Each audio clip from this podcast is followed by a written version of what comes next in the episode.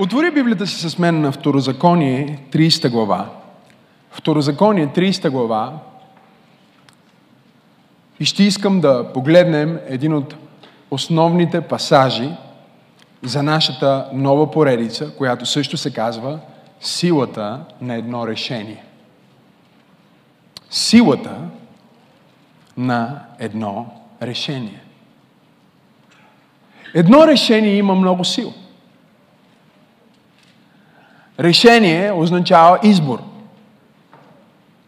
Избор, който ти вземаш след размисъл.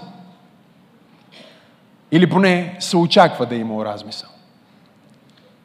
Решенията, които вземаш, са изключително определящи за това как минава твоето ежедневие и също така как ще изглежда твоето бъдеще. Какъв живот ще имаш. Как ще прекараш живота си на тази земя. Всеки един от нас има нещо в живота си, от което не е доволен или не му харесва. Някой не си харесва талията. Тук ли сте тази вечер? Друг не е доволен от заплатата си. Има ли някой, който казва амин? Има такива, които просто прекарват време, минавайки от едно взаимоотношение към следващо, от едно гадже към друго, и пак, и пак, и пак едно и също се повтаря в живота им, като на повторение почти. И всички неща, които се случват в живота ни, са резултат на нашия избор. Повечето неща, които са в живота ни, са резултат на нашия избор. Ако питам сега един, както вчера направих на ВИП, отидох при един млад човек и му казах, какво е нещото, с което не си доволен? Той ме погледна и ми каза, ми, работата. Казах, защо не си доволен от работата си? И той казва, ми, не ми харесва тази работа. И аз му казах, как започна да работиш там?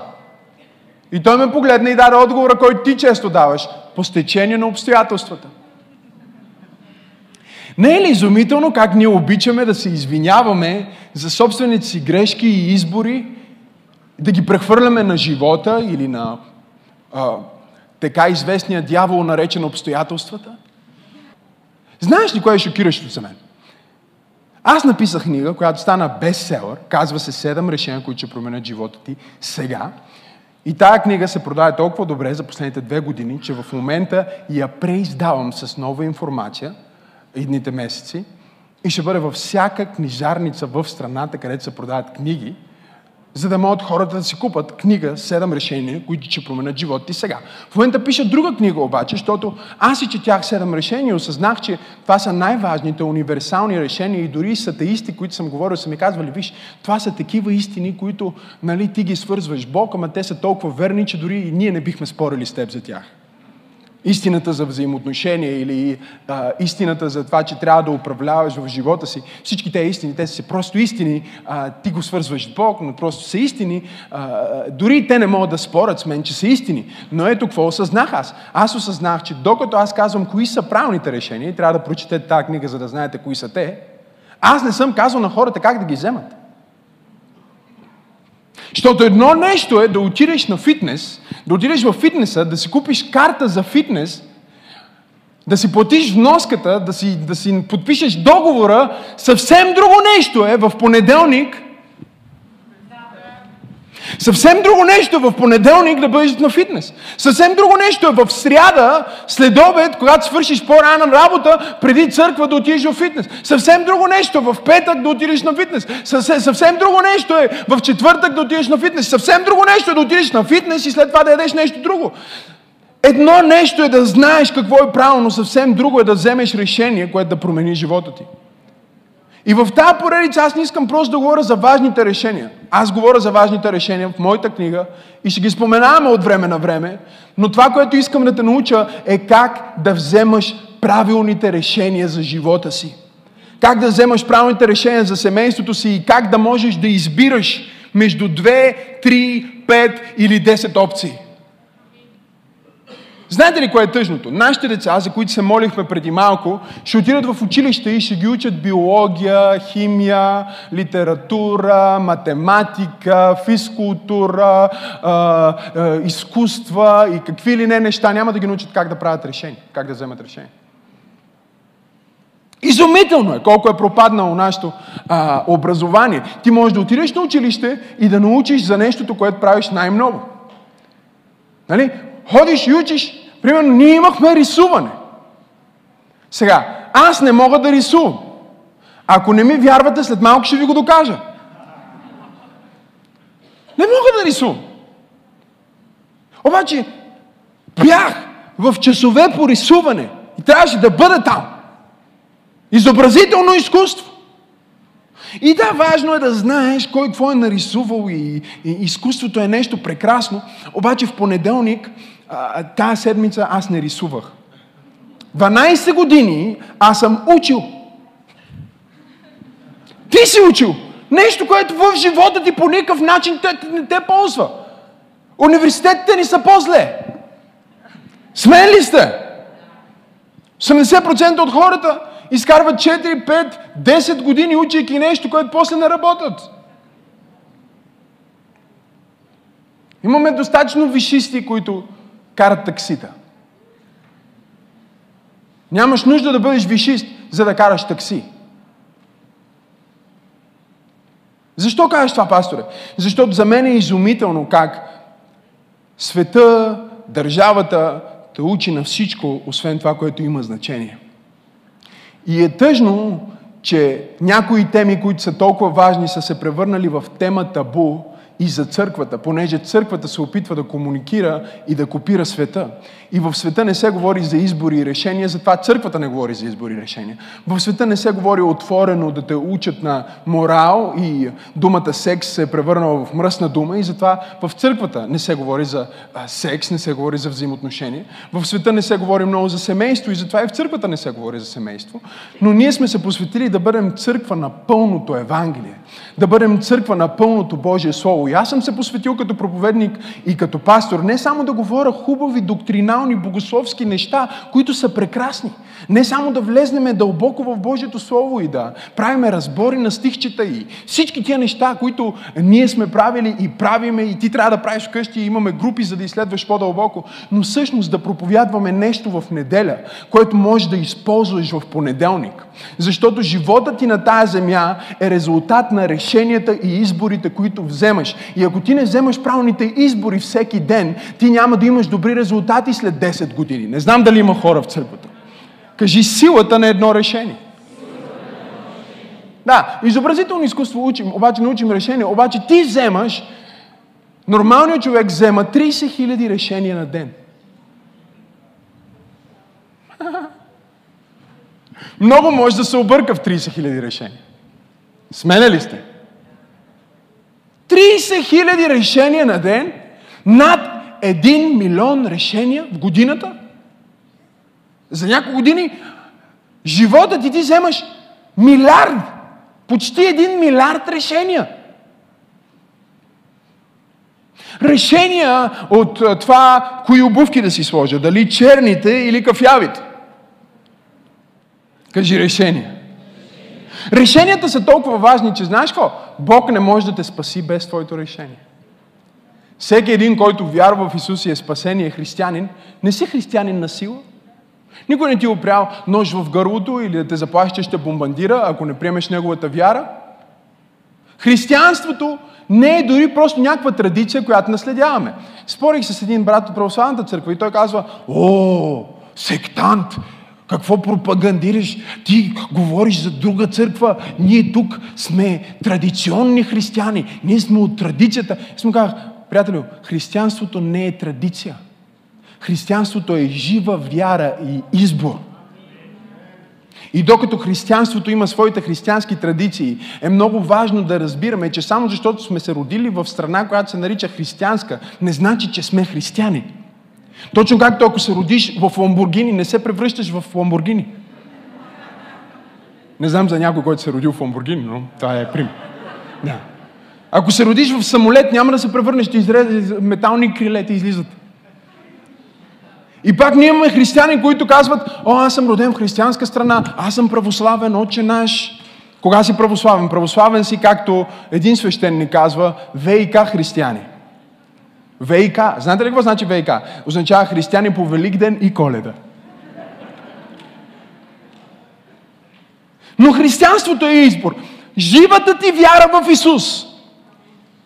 Да отидеш в небето за вечността, а не в ада не е стечение на обстоятелствата, а е резултат на твоето решение. Да кажеш, Исус Христос е моя Господ. Аз вярвам в Бог Отец Самогъщи, Творец на небето и земята и в Исус Христос, Неговия Син, който беше раснат, който страда, който беше погребан, но също възкръсна от мъртвите и ще се върне скоро. Аз вярвам в църквата, аз вярвам в Святия Дух, аз вярвам в прощението на греховете, аз вярвам в вечния живот и е твоята вяра, твоето решение да вярваш е спасително. Да, Бог иска да спаси целия свят, но целият свят не може да се спаси, защото има избор. И докато избора е най-прекрасното нещо, което ние имаме, избора е най-отговорното нещо, което ние имаме. личности. Ето какво ни казва. 15 стих, 30 глава на Второзаконие. Ето днес положих пред тебе живота и доброто, смъртта и злото. Като ти заповядвам днес да любиш Господа Твоя Бог и да ходиш в Неговите пътища и да пазиш заповедите Му, повеленията Му и законите Му, за да живееш и да бъдеш благословен в земята, в която те изпращам. Малко по-надолу, този пасаж ни казва, днес викам небето и земята за свидетели пред вас. Че положих пред вас живота и смъртта, благословението и проклятието. Затова изберете живот, за да живеете, вие и потомството ви. Избери да любиш Господа Твоя Бог, да слушаш гласа Му и да бъдеш привързан към Него – защото това е живота ти и дългоденствието ти. В един от най-важните моменти за Израел като общество, точно преди да влезнат в обещаната земя, те трябва да вземат решение. Бог казва, аз викам небето и земята пред вас като свидетели. Небето и земята да свидетелстват че не аз определям дали вие ще имате живот или смърт. Не знам дали има хора в църквата тази вечер. Не аз ще определя дали вие ще имате благословение или проклятие, но аз ги поставям пред вас. И ви насърчавам, деца. Насърчавам ви, вярващи. Насърчавам ви. Изберете доброто. Изберете живота. Изберете благословението за да бъде добре на вас и на потомството ви. Няколко неща, които този пасаж ни разкрива е номер едно, че силата на това какъв ще бъде живота ми е моя. Да, аз може би не мога да реша в кое семейство ще се рода. Ето ви някои неща, които не можеш да решиш. Аз бих искал да се рода на Хаваите, ама нямах избор. Смен ли сте? В смисъл, просто си го представям. Майка ми се разкрачва и фу, излизам на Хаваите. Ама не стана. Родих се в Тина Киркова. Ако сте били там, знаете защо предпочитам Хаваите. Дори на плажа на Хаваите. Дори да не съм в болница, просто ме пусни там във водата. Родих се в България. Ето ти някои неща, които ти не избираш. Номер едно, ти не избираш къде се родиш. Номер две, ето още по-якото. Не избираш кои са родителите ти. О, колко е вълнуващо това. Що ти би си казал, аз бих си помислил, че ако някой ти е родител, смисъл ако си се родил чрез някой, това значи, че ще приличаш на него. И понякога отвънка приличаш на него, но отвътре си тотално друг свят. Нямаш избор обаче. Сложен си в това семейство. Ти не избираш. Готови ли сте за това? Надявам се това да отида онлайн. Наживо ли сме? Ти не избираш пола си. В смисъл, в последствие ти можеш да се направиш. Нека получавам Божието Слово. Може ли да получавам Божието Слово? Нали? Последствие ти можеш да се направиш нещо. Нали? Може да дадеш малко парички за операция, много парички за дрехи, силикончета и пълнещчета и да бъдеш обрязан. Да, говорих с един човек в Швеция преди време. Мъж, жена. Объркана работа. Смисъл, нали? идваш на църква и примерно пастора казва, нека всички мъже да дигнат ръка. И след това казва, нека сега всички жени да дигнат ръка. И ти си дигаш ръката два пъти.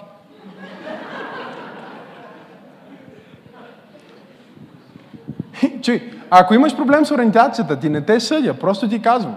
Имаш нужда от помощ. Не е твоя избор. Пастор, откъде знаеш, че не е моя избор? Ето го, много просто. Роди ми се дете. И знаете ли, науката ни се развива много.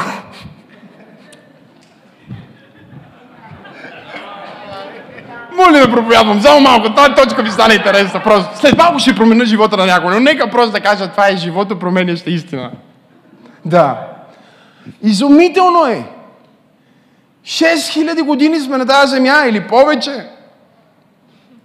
Имаме история. Съзнателна с 6000 години. Сега те могат говорят милиарди, милиони динозаври, ама няма хора на 6000 години. Нямаме такава история. Сега те могат говорят, че преди това сме били... Но това си е друга тема. Избор. В какво? Но знаеш ли кое е изумителното, Сашо? Науката не е прогресирала през последните 6000 години. На когато, когато на Адам му се е родил бебе, знаеш ли как е разбирал дали е момче или момиче? А? Бебето се ражда. Да иллюстрирам ли? И Адам стои там. За това говоря.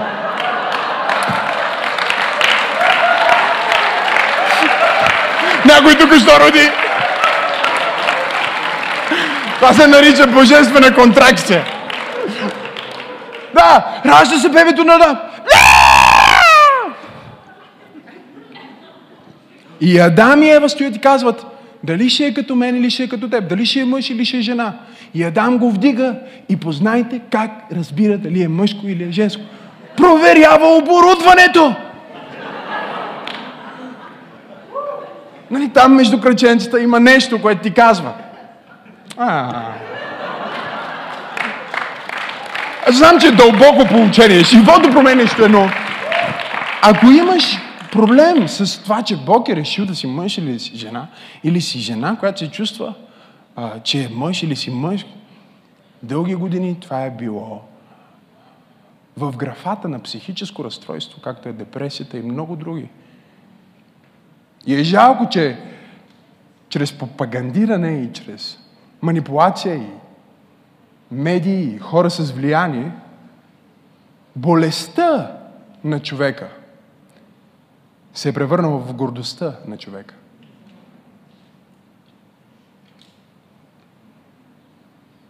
Ако искаш да знаеш дали си мъж или жена, просто си провери оборудването. И бъди това, което си. Не знам дали има някой, който казва амин в тази църква, на този проповедник, който казва истината.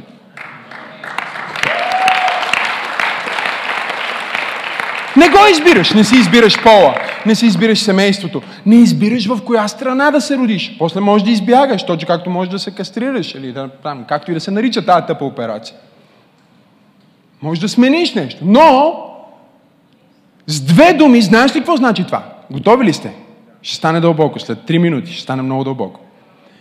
С две думи това, което не решаваше миналото. Защо Митко не може да реши в кое семейство се ражда, какъв пол се ражда или в коя година се ражда? Защото неговата перспектива е, че той не е бил. Когато Бог е решавал. Той не е бил там. Когато баща му е погледнал майка му и е казал Алелуя.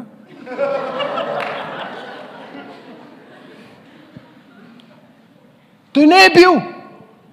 Той не е бил там, когато родителите му са родили в дадена болница. Той не го е решил, защото не е бил там, защото е негово минало. Но нека да обърна това за всеки, който иска да получи откровение тази вечер. Докато ти не можеш да определиш нищо в миналото, с твоите решения в настоящето, ти можеш да нарисуваш бъдещето, за което мечтаеш. Ще го кажа пак. Докато ти не можеш да решиш миналото или да промениш миналото с твоите решения и избори в настоящето, ти можеш да определиш, да нарисуваш бъдещето, за което мечтаеш. Аз говоря за силата на твоя избор, говоря за силата на твоето решение. Кажи, има сила в моето решение. И решенията, за които говорим, чуйте, решенията, за които говорим, Нека да бъдат решенията за промяна. Стига сме говорили за тия малките решения, нали? Решенията какво, а, какво ще облека. Не, че няма значение, но има си причина да не го мисля толкова. Не са толкова живото променящи, нали? Има някои решения, които ти променят живота за винаги. Всъщност са седем. И първото нещо, което трябва да направиш, за да промениш от добро към зло, както Библията ни говори, от смърт към живот, както Бог говори на Израел, е да категоризираш нещото, което искаш да промениш и да си признаеш, че това не е добре. Погледни човек и му кажи, това не е добре. Сега ти знаеш кое е това нещо, което не е добре. Погледни човек от другата страна и му кажи, това не е добре. За някои е, като тая дама, с която говорих, финансовото ми положение не е добре. За други, семейството ми не е добре. За трети, здравето ми не е добре. Има различни ситуации, които ние срещаме. Различни предизвикателства. И всички те са свързани с нашите решения, с нашия избор. Втори урок тази вечер. По-лесно е да бъдеш обикновен. Не знам дали чухте това, което казах. По-лесно е да бъдеш посредствен. По-лесно е да бъдеш беден, по-лесно е да бъдеш болен, по-лесно е да бъдеш зле. Няма нищо трудно в това да бъдеш зле, освен че ти е зле.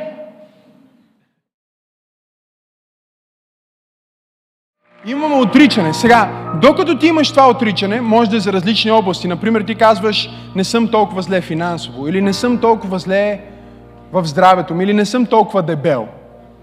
Аз отидох на стената на плача да се моля и се молих за Наташа и Бог ми каза, знаеш какво, Сенко, ти не можеш да промениш май, майка ти, не можеш да промениш Наташа, но можеш да промениш себе си.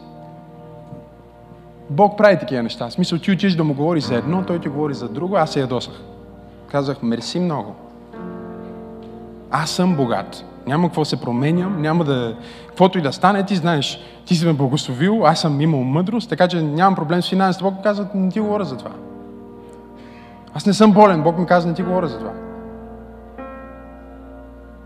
Аз му казах, не съм чак толкова дебел. И Бог нищо не каза.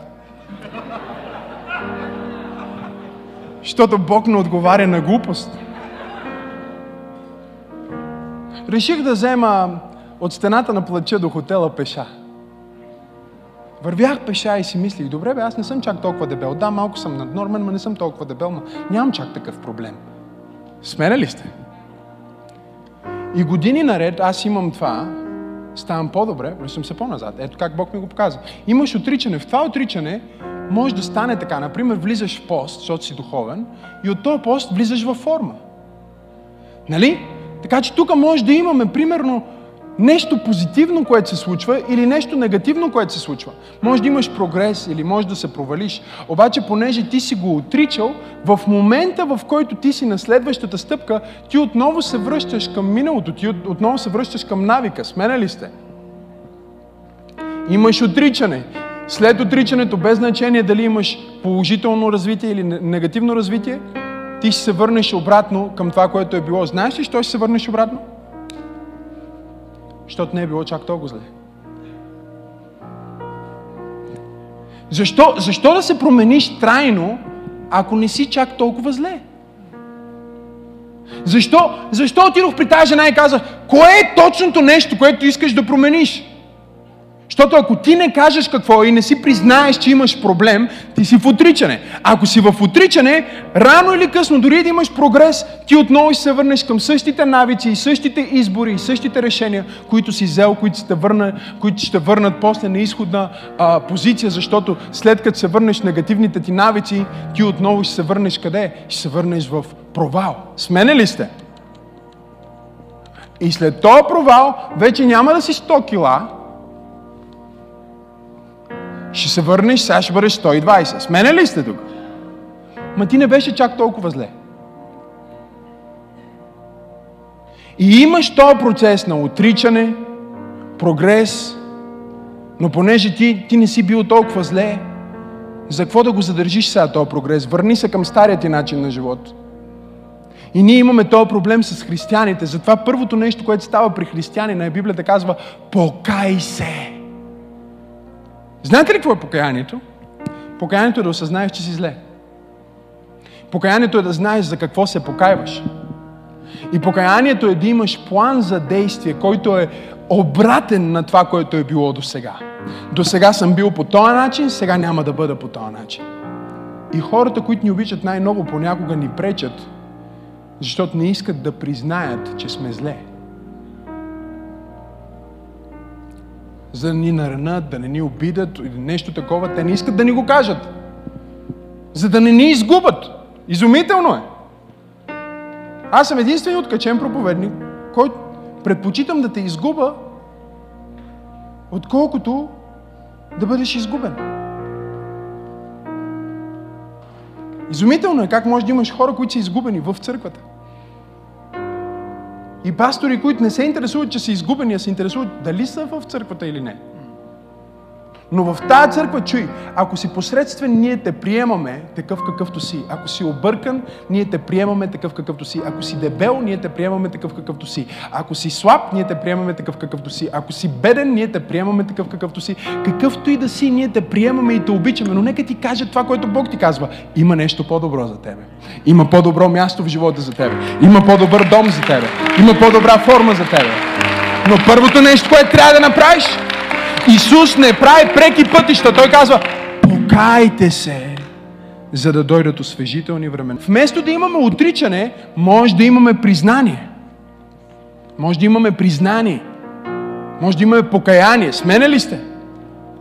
И след като имаме признание имаме покаяние и се кажах, Както аз си казах, аз си казах, окей, аз не мога да променя майка ми, не мога да променя всеки човек, но мога да променя себе си. Мога да променя моя живот, мога да променя моите финанси, мога да променя моето здраве. И след това си казах, ето нещо, за което си заслужава да се променя. Аз искам детето ми, което ще се роди, да ме вижда само във форма, да ме вижда като здрав баща, да ме вижда като баща, който е защитник, да ме вижда като баща, който когато отиде да я взема от училище, тя се чувства горда, че аз съм нейния баща и идвам да я взема от училище и може да каже на своите ученици, виж моят татко, какви големи мускули има.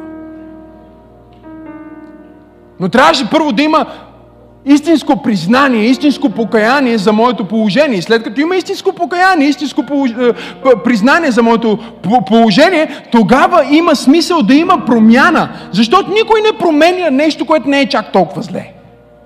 И това е твоя проблем. Проблемът ти е, че ти се извиняваш за твоята мизерия. Ти се извиняваш за твоята посредственост. Ти се извиняваш за депресията. Ти извиняваш се за това, че си наднормен. Извиняваш се за това, че разпоредителят те е спрял. Извиняваш се за това, че гаджето ти те е скъсал. Извинявай се, извинявай се, извинявай се. Бог ти казва, спри да правиш извинения и започи да взимаш решения. Признай се и там, където си, и аз ще ти помогна, ще ти дам силата, ще ти дам ресурсите, ще ти дам инструктора, ще ти дам снабдяването, ще ти дам инструментите, за да се справиш. Има ли някой, който вярва?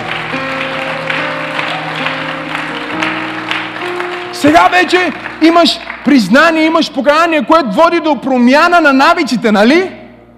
Сега, когато имаш променени навици, това ще те доведе веднага към прогрес. Има ли някой в църква пробуждане?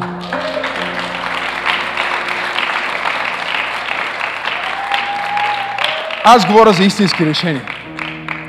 И когато това те заведе към прогрес, защото си бил зле и си си признал, покаял си се за това, променил си навиците си, променил си начина по който си вземал решение. След това ти имаш прогрес и когато се върнеш на изходна позиция, ти си повече от победител. Вече се движиш от слава в слава и от сила в сила. Има ли някой, който вярва в това?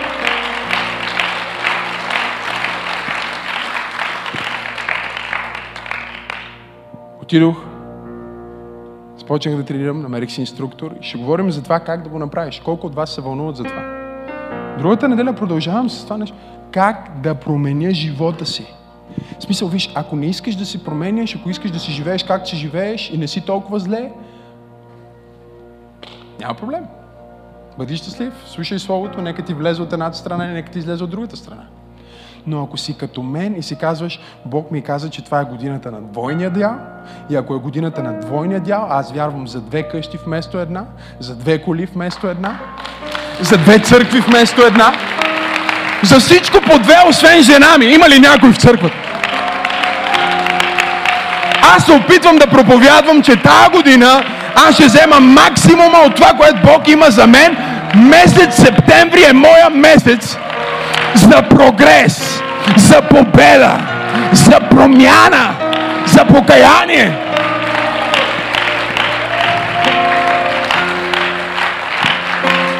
О, пасторе, не ми харесва това гадже. Смени го, бе! Ама не е толкова зле. Зле, зле, зле, зле. Зле. И виж, забудате, знаеш какво казват? Ние като се оженим ще се промени.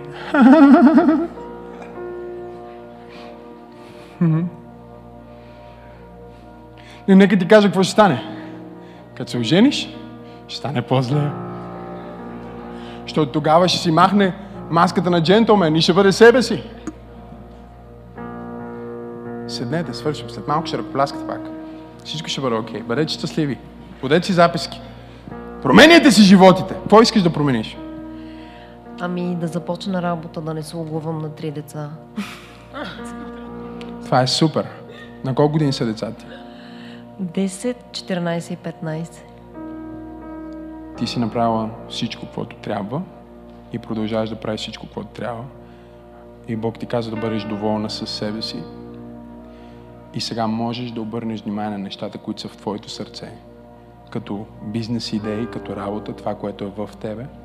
Започни да търсиш, започни да гледаш, започни да правиш крачки към това. И ще бъдеш шокирана. Твоите деца ще те подкрепят и те ще се радват за тебе. За това, което ще се случи. Така че аз те благославям в това, в името на Исус.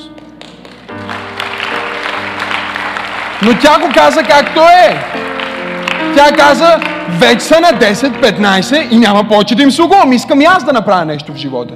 И това е за всяка майка, която е на това място. За всеки баща, за всеки 50 годишен, за всеки 60 годишен, за всеки 70 годишен. Рака-та-та-та.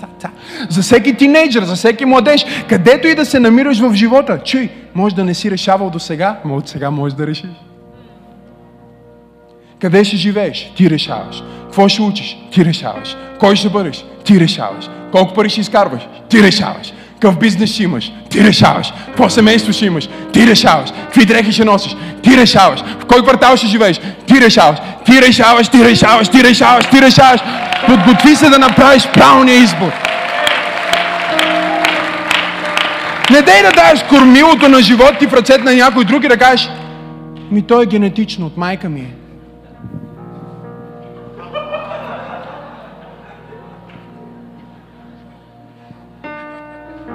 Генетично не е генетично, а е пица, паста. Те правилните решения болят, когато ги вземаш и после ти е хубаво през целият ти живот, а неправилните решения ти е хубаво, когато ги вземаш и после те боли през целият ти живот. Искаш ли да знаеш дали е добро за тебе или не е добро? Ако ти е много кеф, като го вземеш решението, най-вероятно, после ще боли дълго време. Това е като отидеш да вземеш кредит, в смисъл, чувствай се специален. Никога не съм взимал кредит през живота ми. Нямам дълго, нямам лихви, нямам никакви такива. Не вярвам в това. Но казва, пасторе, как ще си построиш къща без кредит? Аз не ги вярвам тия неща, не ги приемам. Нашата църква няма кредит, никога няма да има кредит, никога няма да има дълг. Просто не го вярвам, не го приемам. Трябва да ръкопляскате по-силно. Ако сте от друга църква, 90% имате неплатени сметки. Да, да, да, честно. Ние нямаме такива проблеми. Защото когато си подготвен, проблемите не идват. Проблемите идват, когато не си. Закона на Мърфи? Е? Това е духовен закон. Лошите неща се случват на тия, които не са подготвени. Затова моите кола не се разваля. Моите коли не се развалят. Не се развалят, защото съм подготвен. Защото ако дявола знае, че в тая област ти не си подготвен, къде ще те атакува? Ако знае, че ти си подготвен, той няма да те атакува там. Онези, които чакат Господа, силите им и метаболизма им ще се подновява. Някой ще отслабне тази година. Някой ще влезе във форма тази година. Някой ще си купи къща без кредит тази година.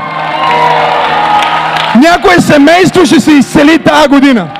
Някое дете ще се спаси тази година. Някоя църква ще порасне тази година. Говоря за тази църква. Има ли някой, който е готов за промяна? Дай слава на Бога, ако вярваш за промяна в живота ти. Дай му слава, като че наистина го приемаш.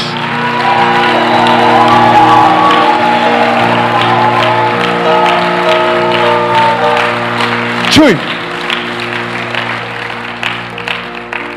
Свършвам с това, може да останеш прав този път. За да свършим наистина.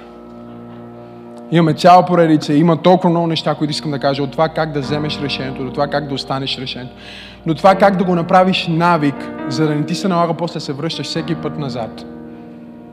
Библията никъде не пише за йо-йо ефект. Има хора, които имат финансов йо-йо ефект. Пасторе, това е което нормалните хора правят. Нормалните хора са бедни не са спасени, имат дългове, кредити и разбити семейства. Аз не искам да съм като нормалните хора, не искам да съм нормален пастор. Бог не ме е призвал да съм обикновен човек. Аз ще бъда всичко, което Бог казва, че съм и ще го направя с моите решения и с силата на духа.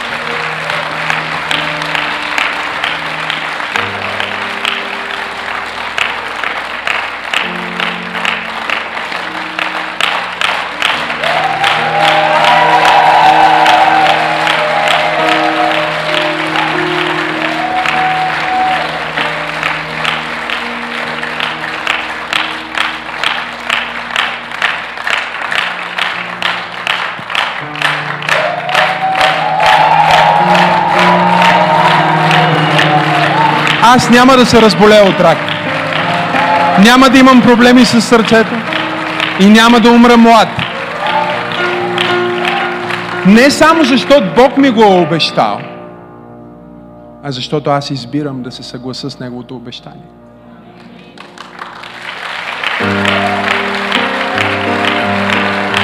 Не само с думи, но с действия с действия, които казват, Боже, аз решавам и ще остана с това. Това послание те е благословило. Не пропускай да се абонираш, за да получиш всички други проповеди, музика и актуално съдържание от Църква Пробуждане. Ако искаш да ни подкрепиш, можеш да отидеш на awakening.bg или maximasenov.org за повече информация.